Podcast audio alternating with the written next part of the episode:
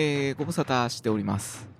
前回からの続きということで、えー就職活動に苦戦した足湯は、父の日に実家に帰るわけでございまして、まあ、久しぶりに帰るんでね、まあ、あの何か手土産を持っていこうということで、柳影というお酒を買いまして、まあ、これ、父だぬきの非常に好物のお酒でございまして、えーこいつを買いまして、えー実家の方に、えー帰るところから始まります。ガラガラガラガラ。ただいまー。ただいまー。あら、足湯じゃない。え、どうしたの？今日、何かあるの？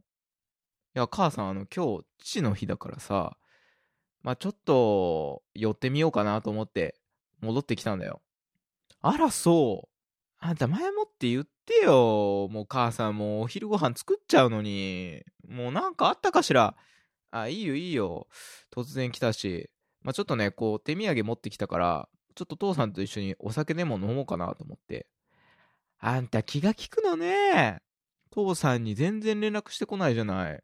心配してたわよ、本当に。あ、父さんが？そうよ。だってあなた、就職活動してるじゃない今。そうだね。あ、父さん心配してたわよ。あの、あの子大丈夫かなって。でもなんか連絡すると悪いしな、みたいなこと言ってたわよ。もう母さんも心配してたわよ、あなた。料理、ちゃんとしてるのかなって。いや、母さんにはさ、ちゃんとこう LINE してるじゃない。あの、こういうもん食べましたって。だってあなた、あなたね、1ヶ月トマト煮込みばっかりじゃない。心配したわよ。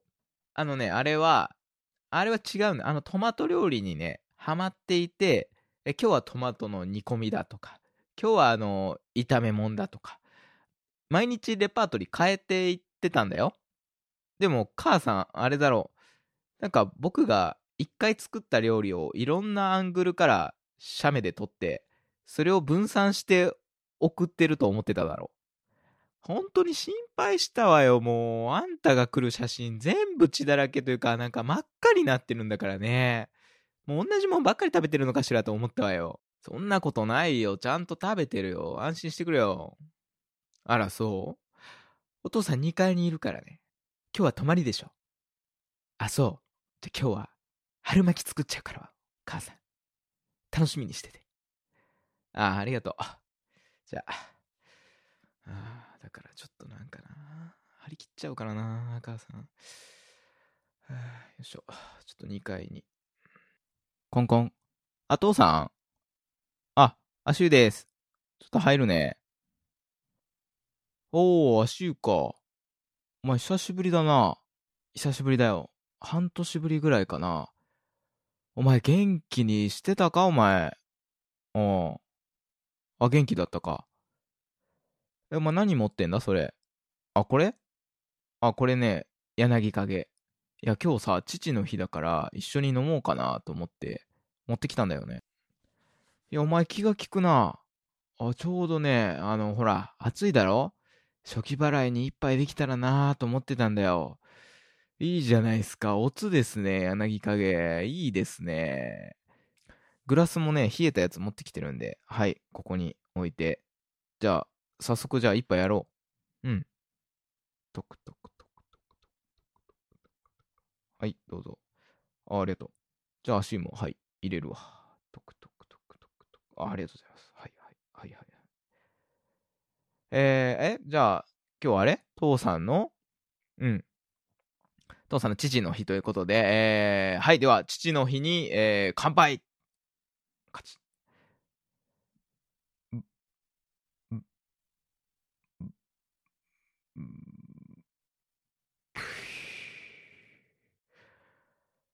あーやっぱうまいわ柳かけ生き返るわあーうんなんかちょっと口も寂しくなってきたから、うん、辛いもん食べたいな。うん、つまみね。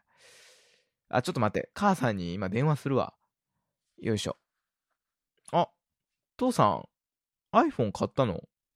ほら、これ、いいだろこれ。お前がさ、IT 業界受けるって言ってたから、IT といえばもうジョブズジョブズといえば iPhone だろ？だから父さんも買ったんだよ、これ。あ、もしもし母さん？あ、はいはいはい。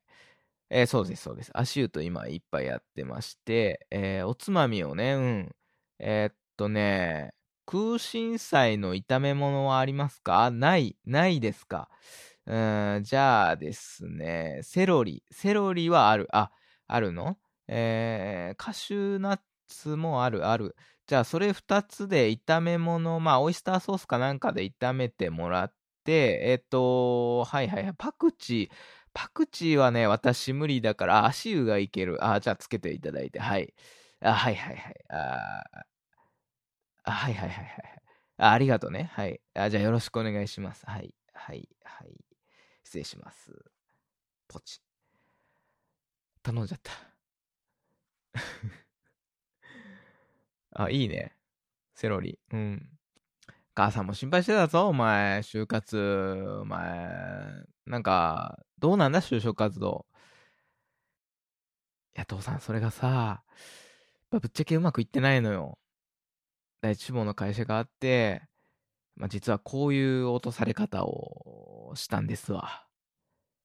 あ、なるほどね。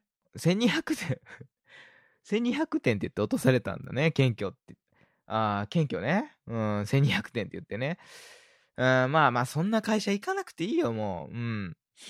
まあ、ただね、あのー、まあ、その面接官のね、まあ、お父さんぐらいの年だろう。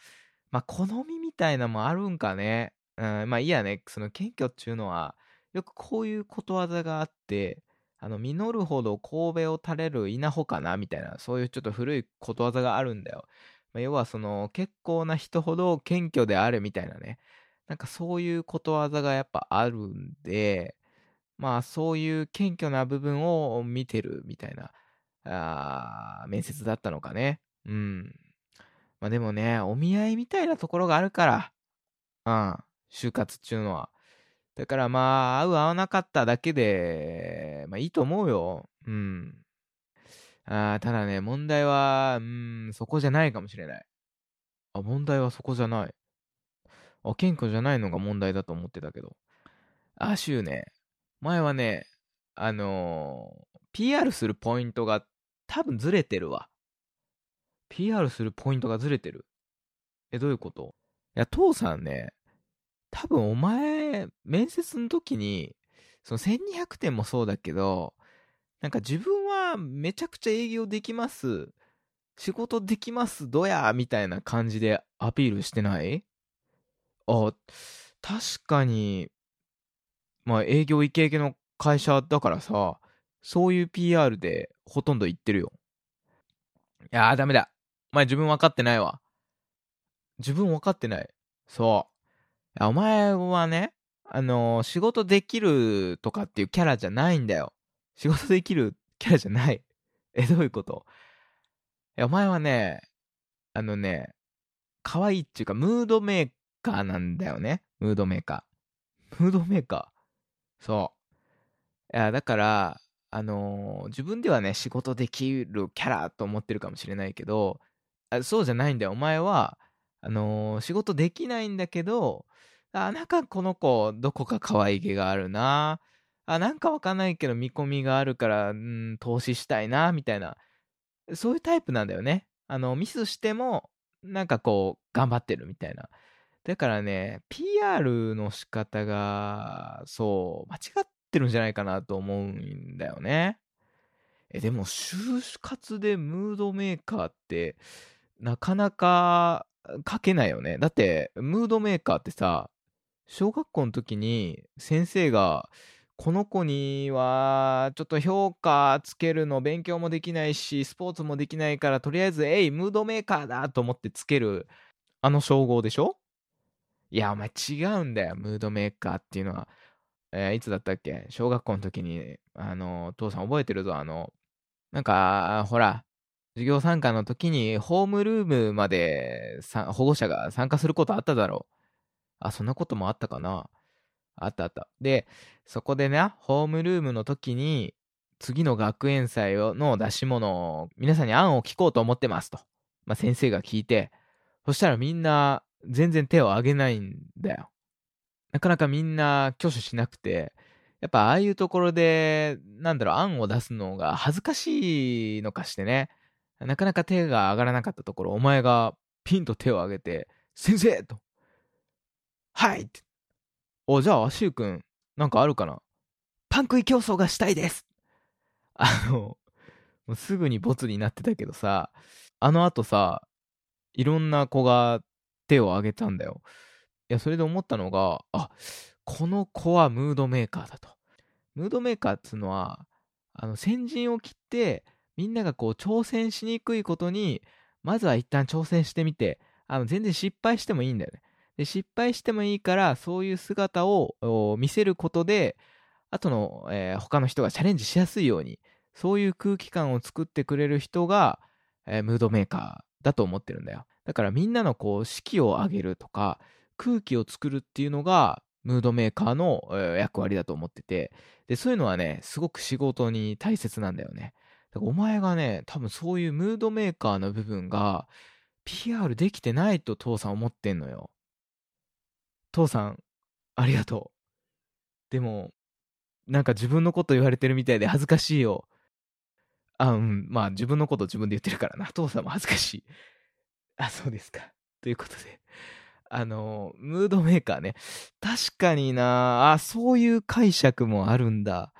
あうん、そういう意味では自分はあんまり、なんだろう、生意気というか、可愛くないというか、うん、キャラに合ってない PR をもしかしたらいっぱいしてたかもしれない。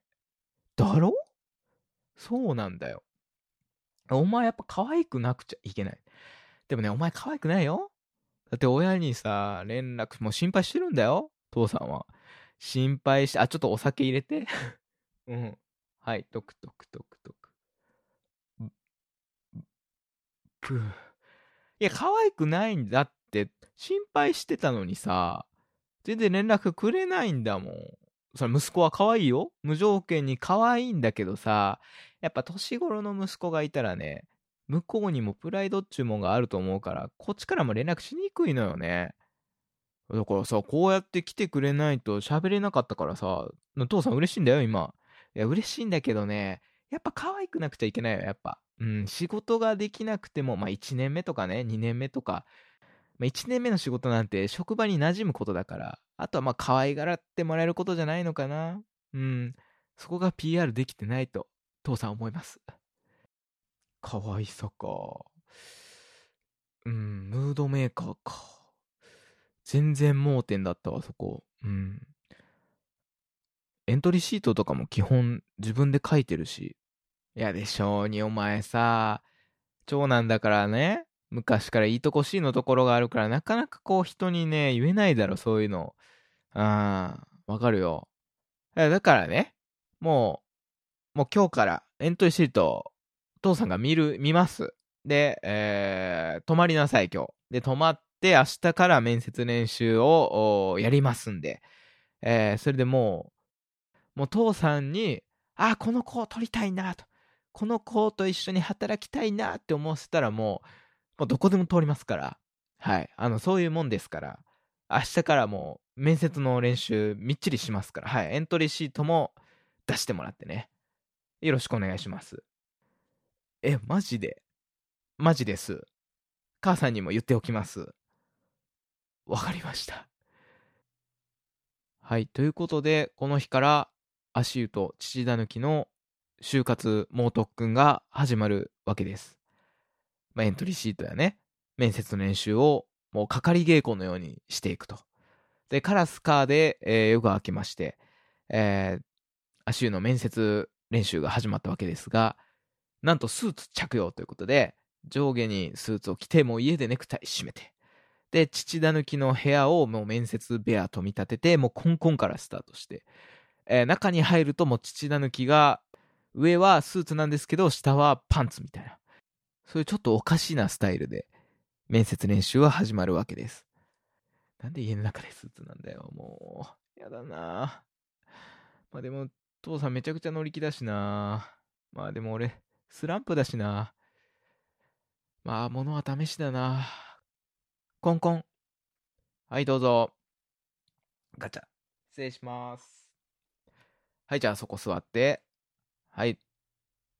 はい、じゃあな、お名前と大学の名前をどうぞ。えーポンポコ栄養大学4年生、アシューと申します。本日はよろしくお願いします。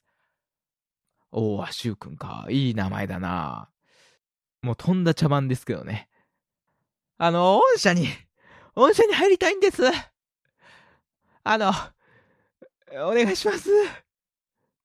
えー、では、あなたの、あなたの今日の面接に点数をしてつけるとしたら何点ですか？えー、0点です。全然アピールできませんでした。えー謙虚である。君は謙虚である。なんてね。まあ、あの、最初こそふざけてまして、まあ、父だぬきも面接官として聞く質問とかも、あの、最初はもうとっちらかってましたけど、だんだんだんだん二人とも真剣になってきて、夕方とか夜になることはもうケンケンガクガクともうやってましてね。そして夜が更けていったわけです。ちょうど3日目の夜、アシューはふと目が覚めます。ああ、ああ、いつの間にか床で寝てしまってたみたい。ああ、あもう2時か。ああ、父さんも寝てる床で。ああ、あそうか、あの後、面接練習を遅くまでやって、まあ、盛り上がったから柳陰でパーッと行くかって言って飲んでたんだな。ああ。あ、父さん、履歴書持ったまま寝てら。そういえば、いっぱいエントリーシートとか履歴書も落ちたななんかスケジュール帳見ても思い出すよな。なんかいっぱいエントリーシートとか履歴書を出す納期がすごい固まってたりして、で、それを出そうと思って、急いでエントリーシートとか書いたりするんだけど、もう納期が次から次へと迫ってきて、もう自分の中ではまだ5割もできてないと思ってたものを、まあ、納期っていうのはもう悪魔ですよ。まあその納期にせかされるあまり、もう自分のことを自分で納得させるしかなくて、まあこれでいいやと思って出しちゃってたのが今までやっぱ多かったよな。だってそういう履歴書って全然通んなかったもんな。やっぱね、こうやって自分のことを結構知ってもらってる人に見てもらった履歴書っていうのは、やっぱこれで、うん、勝負したいなって思うもんね、不思議と。いやー、これで勝負したかったな。当日消印有効なやつとかさ、もうその日のギリッギリまでエントリーシート書き直して、当日の24時まで空いてる中央郵便局に、夜大家さんのところにどんどんどんって訪ねて行って、すいませんと、とにかく車を出してくださいって言って、あのもうおかみさん叩き起こして車に飛び乗って、で、乗る前に自分の証明写真が履歴書に貼り付いてないっていうのを気づいて、ノリノリノリ、大家さんの家にたまたまノリ切らしてたから、あのご飯粒をね、つけて、ご飯粒で貼って、履歴書を持って行ったりとかして、まあ中央郵便局間に合ったけど、まあその後落ちちゃったりして、うん、だから、本当に第三者の目で履歴書見てもらうって、やっぱいいよな。うん。ああ、でもこれだけ頑張った履歴書だし、面接練習も、なんかだんだん自信が持てるようになってきたし。うん。あー父さんありがとうございます。まあ寝てたら何回でもありがとうって言えるんだけどな。うん。そしてカラスカーで夜が明けまして、実家から戻ってきた足湯の就職活動が再スタートします。まあこの後予想つくかもしれないですが、非常に順調でして。っていうのが、今までエントリーシートや履歴書がなかなか通んなかったんですが、なんと100発100中で通るようになりまして、で、しかも面接もどんどんどんどんいろんな企業から次に進めますということで、えー受かっていくわけなんですよね。まあ人間の調子はね、あの、いい時はとことんいいみたいで、まあこれ、調子が良かった時のとある一例なんですが、えー、アシューが志望している第一志望群の IT メーカーがあったんですよね。で、そこにエントリーシートが通りまして、えー次が筆記試験だということで、えー意気揚々と筆記試験に行ったわけなんですよ。この筆記試験っていうのは、理系の採用試験ですので、まあ、あの、どっちでもいいって言われてた栄養学部ですので、まあ、今回は理系で、えー、エントリーしたみたいでして、筆記試験がね、数学の問題と、その後に論述問題があったんですよ。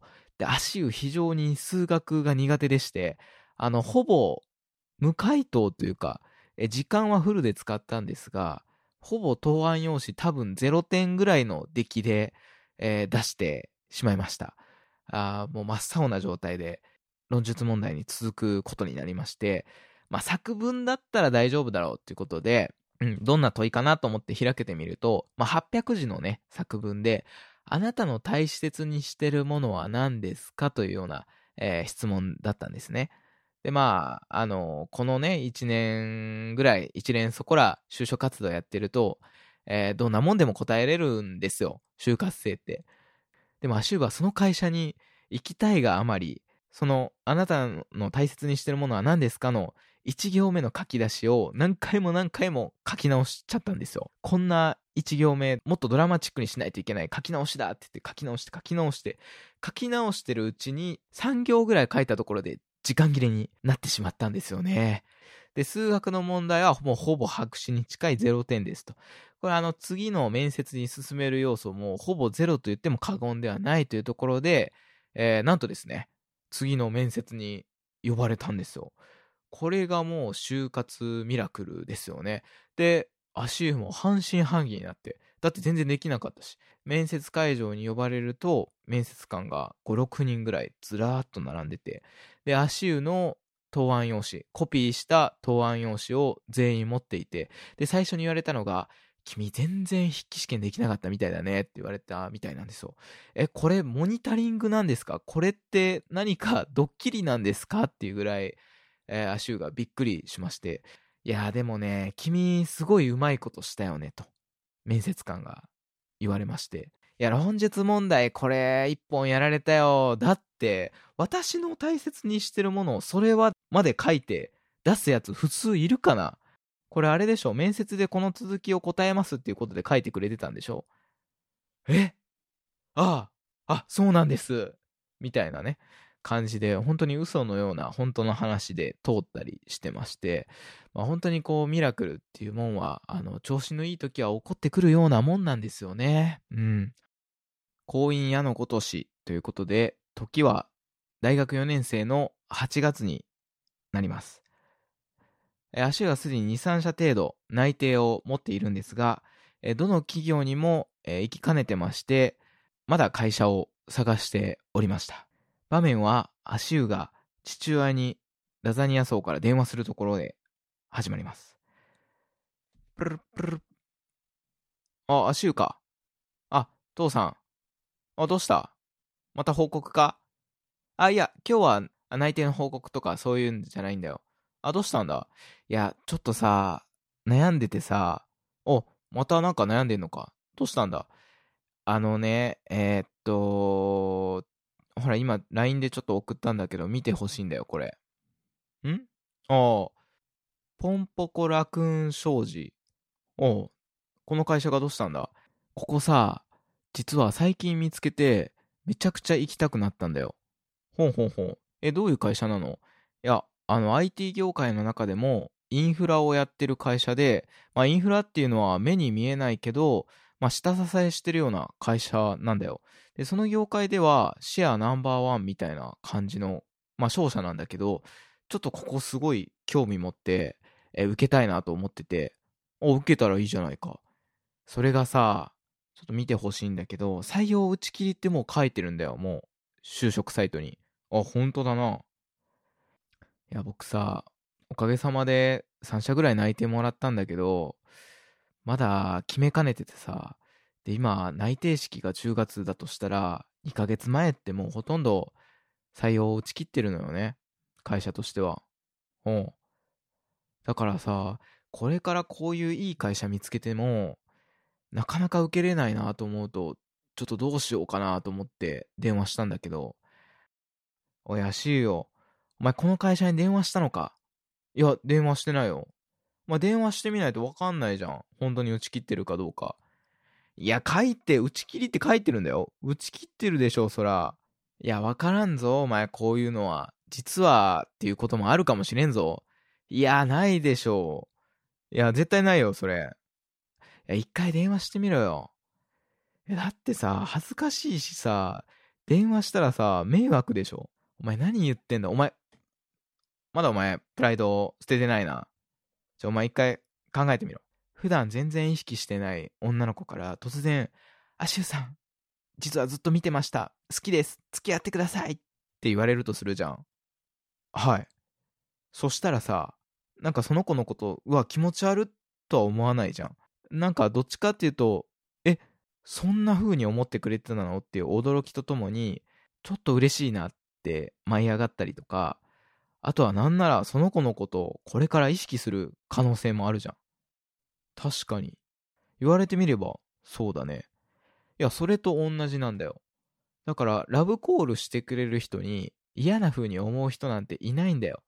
だから、あの、就活も同じで、就活の時に会社に対してラブコールしてくれる、まあ、学生に対して、ましてやもう打ち切ってる後に、そんな熱烈なラブコールしてくれる学生に、そんな嫌な風には思わないって、絶対。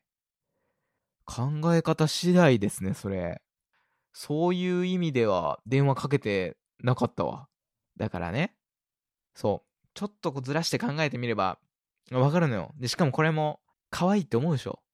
確かに。まあ、可愛いと思われるかもしれないですね。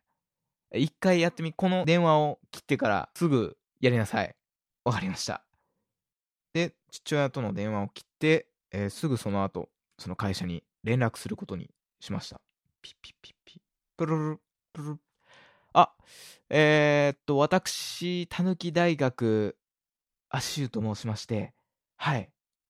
えー、っと、突然のお電話、申し訳ございません。実は、えー、御社の採用ホームページを見まして、打ち切りという風に書いてあったんですが、私、あの、どうしても、どうしてもですね、御社を受けたいと思っておりまして、あの、受けることができませんか？ということで、お電話させていただきました。そうすると、採用担当の方から少しお待ちくださいということで、えー、しばらく経った後、実は先週、内定者の中から1人辞退者が出まして、1人欠員になっておりますと。ただ、採用ホームページには歌っていないんですが、つきましては、弊社を受けてみますか？というふうな、なんと返事をいただくことができまして、もう、これは足湯嬉しかったですね。あもう本当に、電話一本かけるだけで未来が変わるんだなというふうにすごく思って感動した次第ですね。そしてまあ父田抜きの、まあ、助言の凄さに、まあ、驚いたわけで。えー、そして急遽第一志望に上がることになった楽雲商事を受けることになります。えー、楽雲商事の本社は東京にありまして、えー、採用自体も配属地が東京になるということで、花のお江戸に行って就職活動ができるということで、アシューは大変舞い上がっておりまして、まあ、新幹線で、えー、採用試験を受けに行ったわけです。いやー、ここが楽雲商事か。緊張するなあ、控え室か。あ、待てよ。控え室？ん？あれ？受けに来るのって僕一人じゃないのか？と思ってガチャッと中に入ると、4、5人ぐらいそこには就活生がいてます。え？不思議に思い、隣に座った子に聞くと、いや、僕はここの会社に勤め、お父さんが勤めてるんだよ、だとか、あとは大学院で IT のことを研究してたみたいな方がいて、実は楽雲商事の最後の一枠、それ自体は、アシューだけがエントリーしてるわけではなくて、会社の、会社で働いてる社員の身内が受けに来たりだとか、大学院で IT のことをやってた学生も、えー、その枠を受けるということで、4、5人ぐらいで、えー、椅子取りゲームをするような状態になっておりました。最初はグループ面接だったんですけど、まあ、それも非常に IT 業界ならではというか、えー、学生時代 IT についてどんなことをやってましたか？みたいな質問が多かったです。まあ、州以外は全員そういうことやってますからね。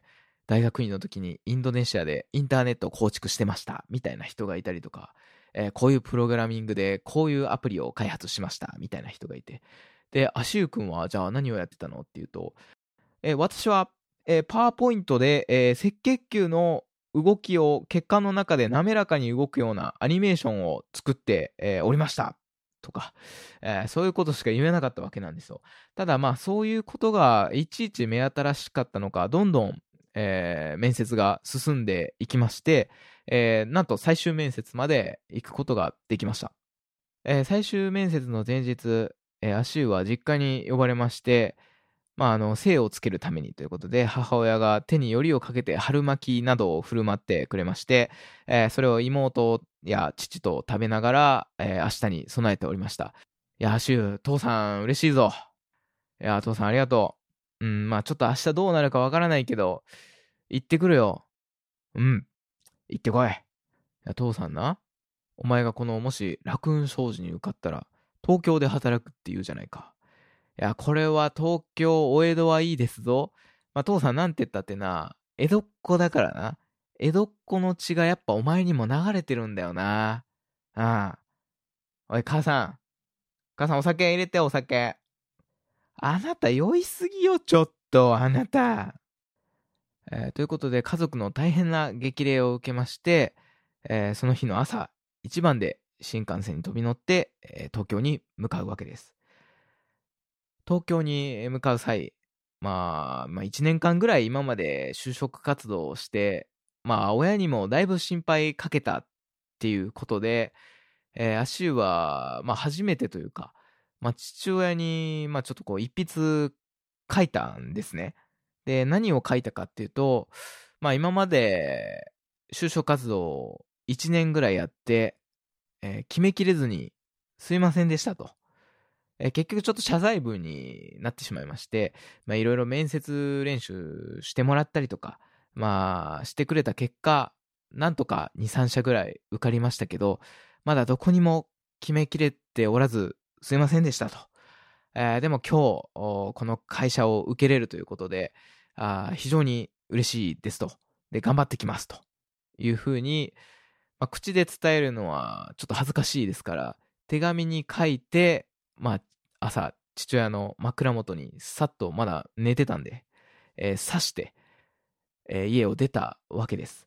えー、新幹線に飛び乗りまして、えー、向かってて名古屋あたりを過ぎたあたりで、ピコンとメールが来まして、あ、なんだろうと思ってメールを見てみると、それは父だぬきからのメールでした。アシュー、謝罪文ありがとう。でも謝る必要はありません。まあ、お父さんずっとお前の就職活動、まあ、見てきましたと。で、父さんが面接練習した時に、最後の最後で本当にお前と働きたいと思いましたと。だからお前はどこに行っても大丈夫だというふうに書いてありました。えー、その短い、えー、メールを、まあ、見た時に、アシューは、まあ、ずっとこう、就職活動苦しかったっていうのがフラッシュバックして、えー、泣き崩れてしまいました。で、えー、まあ、新幹線で散々泣いてしまいまして、まあ、本当にありがたいということで、えー、試験会場に着きました。で、まあ、本当に目がめちゃくちゃ腫れてましたので、えー、まあ、それをこう、拭いまして、えー、最終面接に臨んだわけです。最終面接は始終雰囲気が良くてですね、本当にスムーズに進みました。面接官も足湯が言う言葉に対して一つ一つ丁寧にうなずいてくれまして、まあ、本当に気持ちよく面接をすることができました。面接も終わろうとした頃、面接官から最後に一つ質問がありますと言われました。えー、足湯は何だろうと思って、これもしかして、点数を聞かれるのか？あなたの今日の面接に点数をつけるとしたら、何点ですかって聞いてくるのか？え、そしたら、絶対に3点って言おう。と、そこまで考えてたんですけど、面接官から言われたのは、あなたの尊敬してる人は誰ですか？っていう質問でした。あんまり実は今まで聞かれたことがない、質問だったので、アシュはちょっと考えまして、うん、ただ、パッと出たのは父親でした。いや、それは、父だぬきです。いや、正直、就職活動をするまでは、全然父親とのコミュニケーションってそんなにできてなかったんです。でも、就職活動をしだしてから、まあ、父親と会話する機会がめちゃくちゃ増えて、こんなに家族のために、まあ、頑張ってくれてたんだと。こんなに働いていても自分のことを気にかけてくれてたんだと。まあ、一人の狸として、まあ、本当に尊敬できましたと。就職活動を通してそこに気づくことができました。まあ、こんな自分がお手本とするべき人が近くにいるんだなと。えーただ、全然自分はまだまだ若輩者で、えー父親の1ミリにも及んでません。ただ、このラクーン商事に入って、狸的に成長して、どんどん魅力的な狸になった暁には、父親をいつか越してみたいと思ってます。というふうに言ったところで、先ほどの父親からのメールのやり取りだったり、いろんなことがフラッシュバックしてしまい、えー号泣してしまいました。おーんという感じで、アシューが泣き崩れてしまいまして、えーそれを見た面接官は、みんな大爆笑しておりまして、えー、片や泣いていて、片や爆笑しているという、すごく奇妙、奇て烈な光景が広がってしまいました。もう足は真っ白に、えーなってしまいまして、えーもう流れるように、その後面接が終了して、気づいたら会社を後にしておりました。終わったなぁと思いまして、というのが日経新聞とかで、面接中に泣くとメンタルが弱いというふうに見られてしまうということが載ってたんですよね、記事で。最後の最後でメンタルが弱いところが露呈してしまった。あ、失格だというふうに、えー思ったんですが、まあ出し切ったので、まあ自然とこう、まあ悔いはなかったですね。えそうすると、すぐに電話がかかってきまして、あれ？ラクーン商事からだ。電話に出てみると、アシューさん、今すぐ会社に引き返してくださいと。すぐ内定を出したいですと。え、マジですか？はい。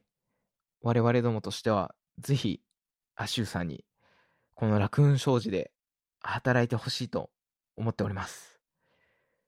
えあ、ありがとうございます。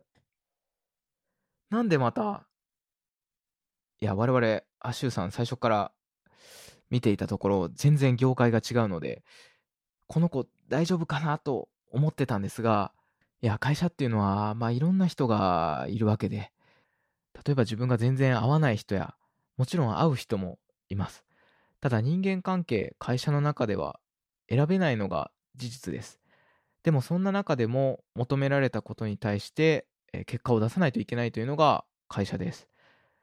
えーそういう中で誰とでもうまくやれそうな人を取ろうと思っておりまして、今回最後に質問させていただいた尊敬する人は誰ですか？で、父ですっていうふうに答えられたと思うんですが、いや意外と家族って短い上に難しいところもあると思うんですが、そういう家族に対しても、まあ、リスペクトの気持ちを持って接しているということで、まあ、そういう部分がやっぱり会社に入ってからでも誰とでもいい関係をアシューさんなら続けられるんじゃないかなと思って決めさせていただきました。ぜひうちで働いてくれませんか？本当ですか？ってなりまして、あの本当に自分が思っている100倍以上課題評価をしてくれまして、えーラクーン商事に入ることにしました。まあ、それまで2、3社内定はもらっていたんですが、えー自分がやはり、うん、こう、気持ちをさらけ出して選んでくれた会社、やっぱりここで働きたいなというふうに思いまして、えーラクーン商事に行くことにしました。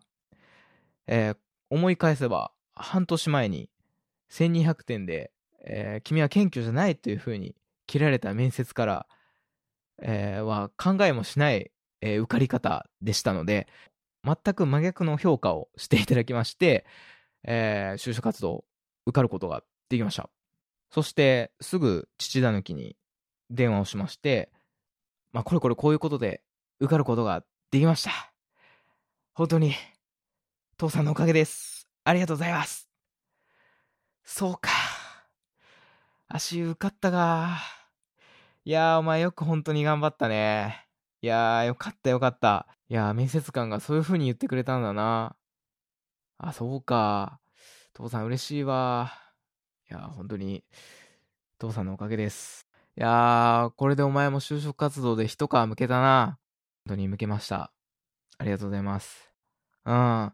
意外とな、自分のことは自分でわからないもんなんだよな。うん。そうだそうだ。あ、そうだ。父さんからな、お前にちょっと質問が一つだけあるんだ。え、何ですか？今日の自分の面接に点数をつけるとしたら何点ですか？いや、父さん、それはない点。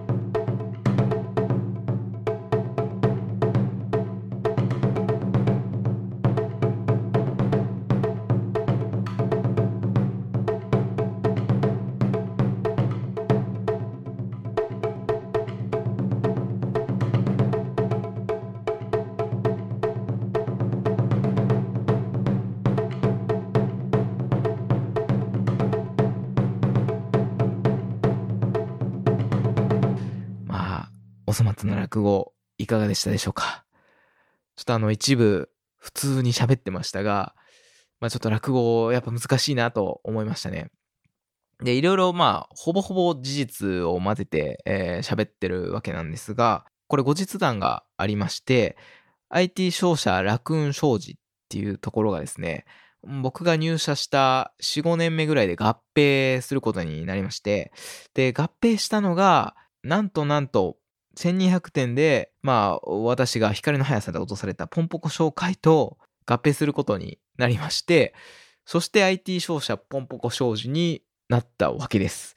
ということで、私は、えー、落とされた会社で、今は、まあ、あの、第一志望で、えー、働けてるっていうことが、あの、できてるので、あの、本当に縁ってね、人の縁とか、会社の縁っ、まあ、すごく不思議だなというふうに思っておりましてね。まあ、就職活動してる学生の方には、まあ、多分凹む時もあると思うんですけど、まあ、一回凹んでもいいと思います。で、凹んだ時に、まあ、自分の、あの、行きたい方向はこっちで合ってんのかとか、で、PR する方向性は間違ってないのかとか、まあそういうところを、ちょっと一人で悩まずに、まあ、僕の場合は学校で頼れる人がいなかったので、まあ親っていう感じだったんですけど、でもあのー、普通にゼミの先輩とか、えー、あとはまあ OB 訪問とかでもいいんですけど、やっぱこう自分のそのエントリーシートだったり、面接みたいなのをブラッシュアップできる相手と一緒に作り上げていって、まあ、挑んでいくっていうのがいいかもしれないですね。